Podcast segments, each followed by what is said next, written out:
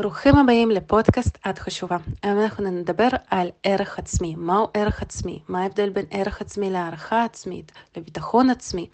Uh, בסוף אני אביא לכם תרגיל שבעצם יעזור לכם להבין מה קורה עם הערך העצמי שלכם. אני חושבת שאני אתן לכם תרגילים uh, בסוף כל פרק, כי אני מאוד אוהבת את שיטת השאלות, תרגילים. זה כלי נפלא שעוזר לנו לחקור את עצמנו. אז בואו נתחיל. מהו ערך עצמי? כאן דווקא אני רוצה להתחיל מלדבר על הערכה עצמית. מהי הערכה עצמית?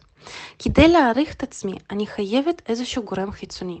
אני צריכה להשוות את עצמי למישהו או למשהו. לדוגמה, אם אני רוצה להעריך את הגוף שלי, אז אני צריכה uh, אדם לידי, אני צריכה איזשהו מספר מוגדר מראש, נגיד uh, מספר ככה וככה בן אדם רזה, מספר ככה וככה בן אדם מלא.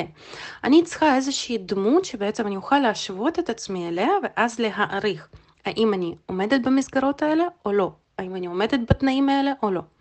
אם אני רוצה אה, להעריך את החוכמה שלי, אינטליגנציה, אז uh, אני יכולה להסתכל, אוקיי, אם אני עומדת עם, uh, ליד בן אדם גאון, פרופסור, אז אני ארגיש שאני לא חכמה, הערכה שלי תהיה נמוכה. אבל אם אני אעמוד ליד ילד, אז אני ארגיש חכמה.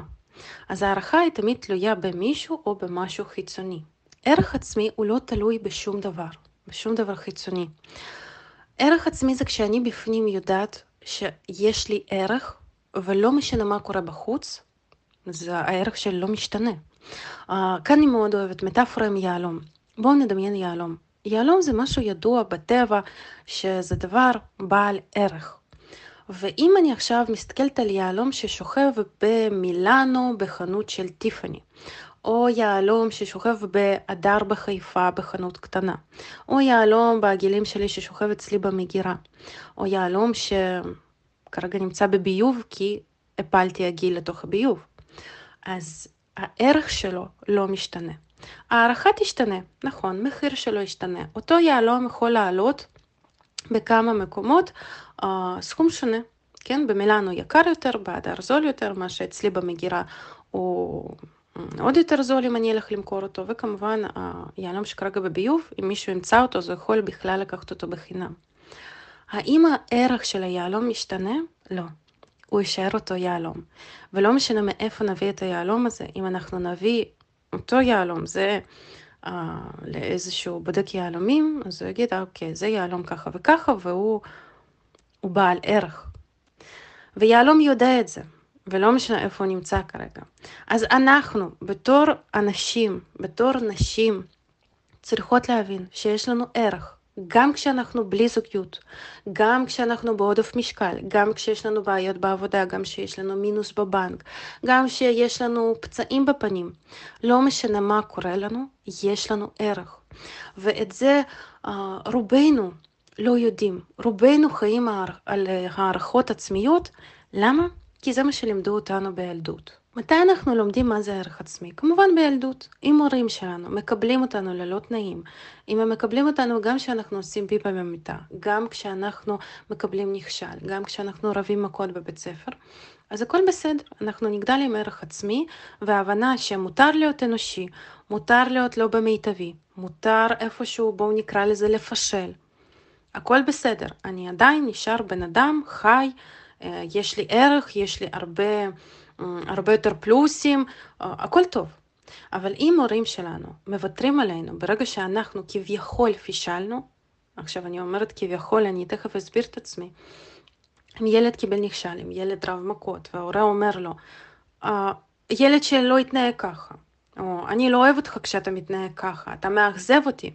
אז בעצם ילד מבין שהוא לא בסדר, ובמיוחד אם יש השוואה למישהו אחר. תראי את הילדה הזאת, היא לומדת טוב והולכת לחוגים ועוזרת לאימא ואת לא. אז בעצם אנחנו לומדים את המערכת הזאת של הערכה עצמית, של להשוות את עצמנו. השאיפה שלנו זה להגיע לאוטונומיה אמוציונלית. זה כשאני לא צריכה אישורים מאנשים אחרים. אני לא צריכה איזשהו עידוד מאדם אחר, איזושהי השוואה, כדי לדעת שאני בסדר, ומגיע לי את הטוב ביותר בעולם הזה. למה אמרתי כביכול? ילד הוא עדיין לא בנה לעצמו אסטרטגיות אקולוגיות איך לבטא את הרגשות שלו, את התחושות, אמוציות, רצונות. ילד בודק גבולות, ילד מנסה, ילד תואם מהחיים.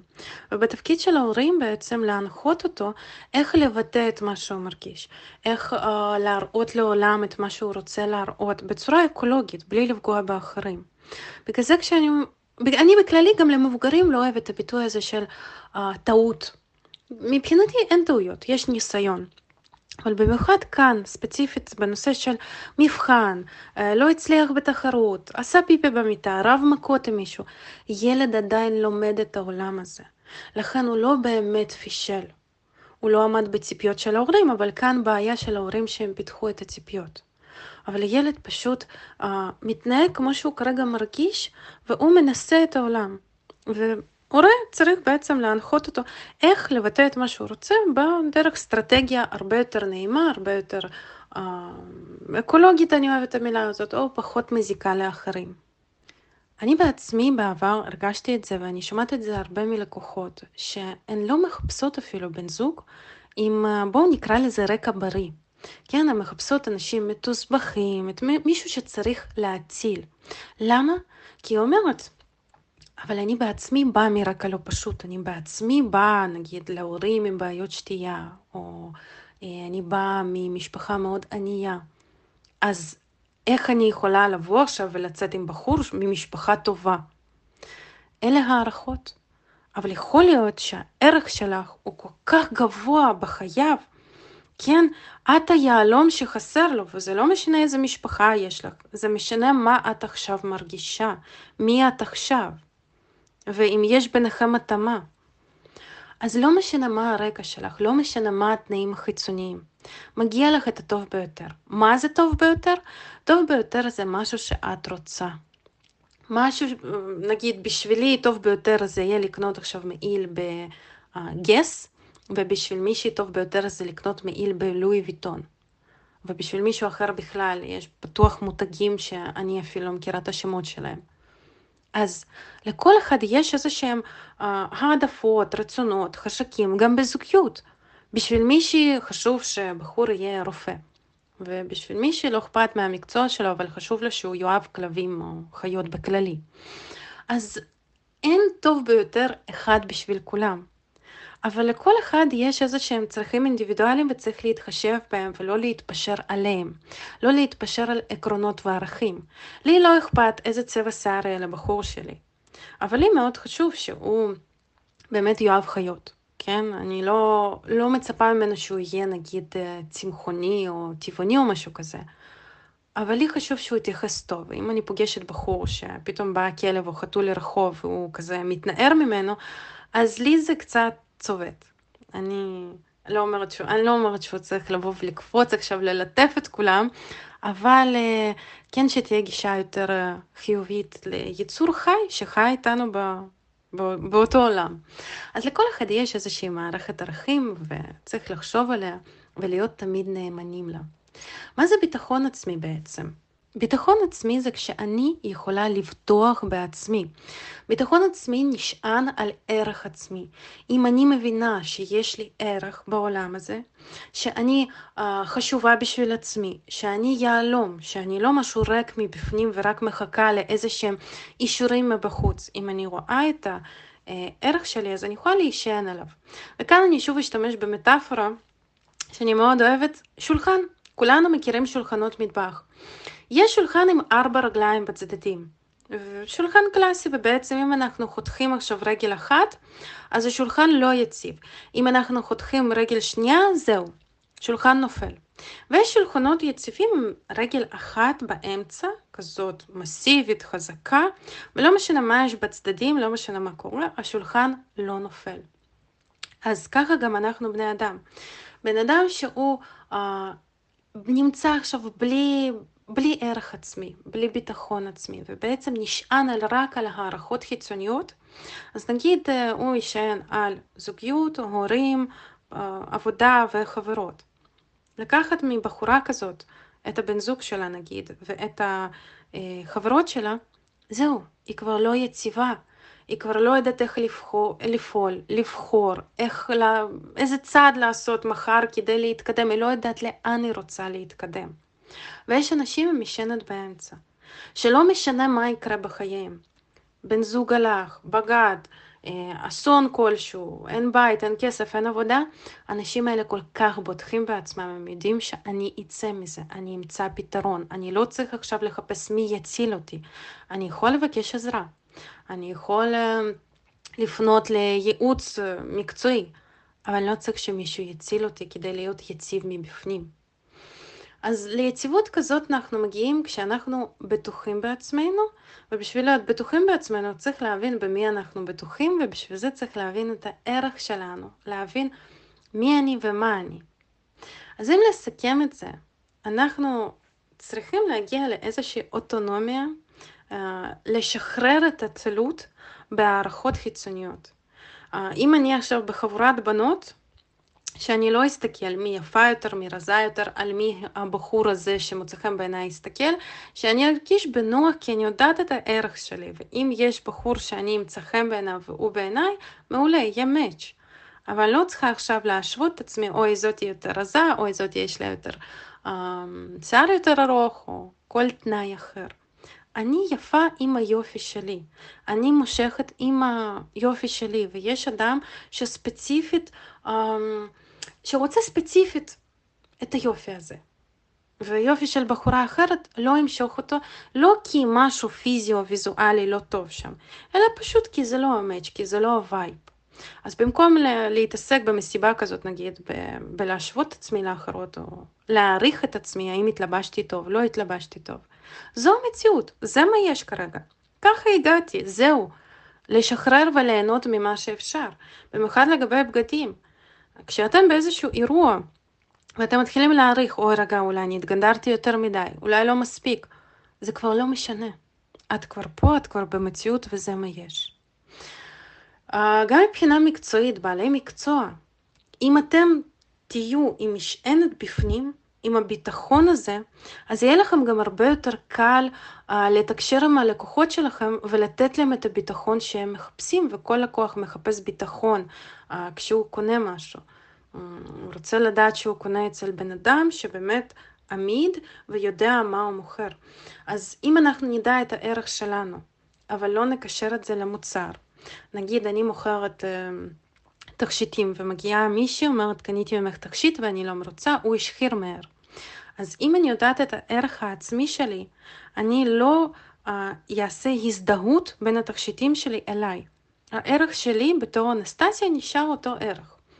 התכשיט, כן, צריך קצת לבדוק, uh, רגע, יכול להיות שהיא עשתה משהו לא בסדר איתו, משהו שלא uh, לפי החוקים, איך אפשר להתנהל עם התכשיט הזה. ויכול להיות שצריך לשנות משהו בייצור. אבל שני דברים נפרדים. זה לא מעריך אותי כאישיות. כי אני הרבה יותר מעשייה שלי, אני הרבה יותר ממשקל, אני הרבה יותר ממצב רוח שלי. אני, זה עולם שלם ענק, ואם אני מעריכה את עצמי רק לפי איזשהו מדד, uh, כרגע אם אני uh, לא עובדת באיזושהי חברה סופר מפורסמת, או אין לי uh, עוקבות כמו אצל אה, אחת הבלוגריות המפורסמות, אני אפילו לא יודעת איזה בלוגריות, אבל אם איזשהו תנאי חסר לה אז אני לא שווה כלום, פה, פה צריך קצת לטפל בילדה הפנימית שלנו ולהעלות את הערך העצמי שלה. איך עושים את זה? מה עושים עם ערך עצמי נמוך? קודם כל באמת אה, עובדים על להיפטר מצורך בהערכות. ממש מסתכלים, ביום יום סורקים את ההתנהגות שלנו, אהה, פה הייתי צריכה להשוות את עצמי למישהי אחרת. פה אני יותר מדי מסתכלת באינסטגרם, משווה את עצמי לקולגה או מתחרה, איך שתגדירו את זה. לבדוק, אפשר לנהל איזשהו מין יומן אפילו, לציין כמה צורך בהערכה יש לנו. שלב הבא, אני ממליצה לחזור לילדה הפנימית, ממש להיזכר בכל מיני סיטואציות איפה אנחנו רצינו תמיכה מההורים שלנו? איפה רצינו שהם יקבלו אותנו כמו שאנחנו, והם לא נתנו את זה, הם לא סיפקו לנו את זה. לסגור עיניים, וממש ללטף את הילדה הזאת, לחבק אותה, לכתוב לה מכתב, אה, לתת לה את כל התמיכה שאפשר רק לתת עכשיו ברגע הזה, לקנות לה מתנה. הילדה הפנימית חיה בכל אחד מאיתנו, ילד פנימי, ילדה פנימית. וצריך לתת להם תשומת לב, כי ברגעי לחץ, ברגעי טריגר, הם יוצאים החוצה, ואז אנחנו מתנהלים מתוך ילד הפנימי.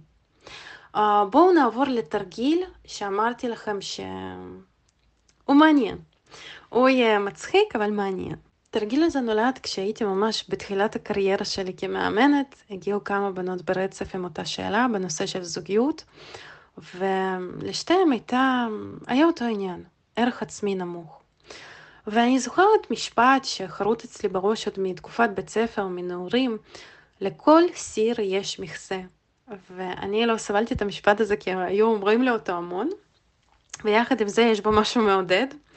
ומה ששמתי לב שרובנו יודעות איזה מכסה אנחנו רוצות, איזה בן זוג, איזה זוגיות אנחנו רוצות, אבל אנחנו לא מבינות איזה סיר אנחנו.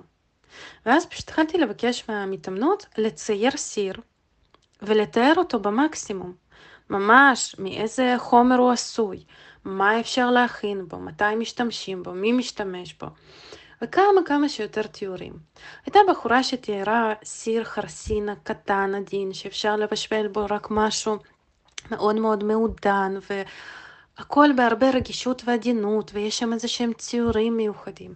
ובאמת הבחורה הזאת מאוד רגישה, מאוד עדינה, מאוד כזאת אה, קטנטונת. אז אם היא מחפשת עכשיו בן זוג ענק וברוטלי, או מישהו שבאמת bad boy כזה, אז אדם כזה הוא מהר מאוד משתמש בה והיא נשחקת. היא פשוט, בואו נקרא לזה עם אותה, אה, אם נלך עם אותה מטאפורה, היא פשוט נעלמת, היא נהרסת. וזה מה שהיה לה בזוגיות שבעצם בעקבותה הגיעה אליי. אה, הם נפרדו כי פשוט אה, רימס אותו.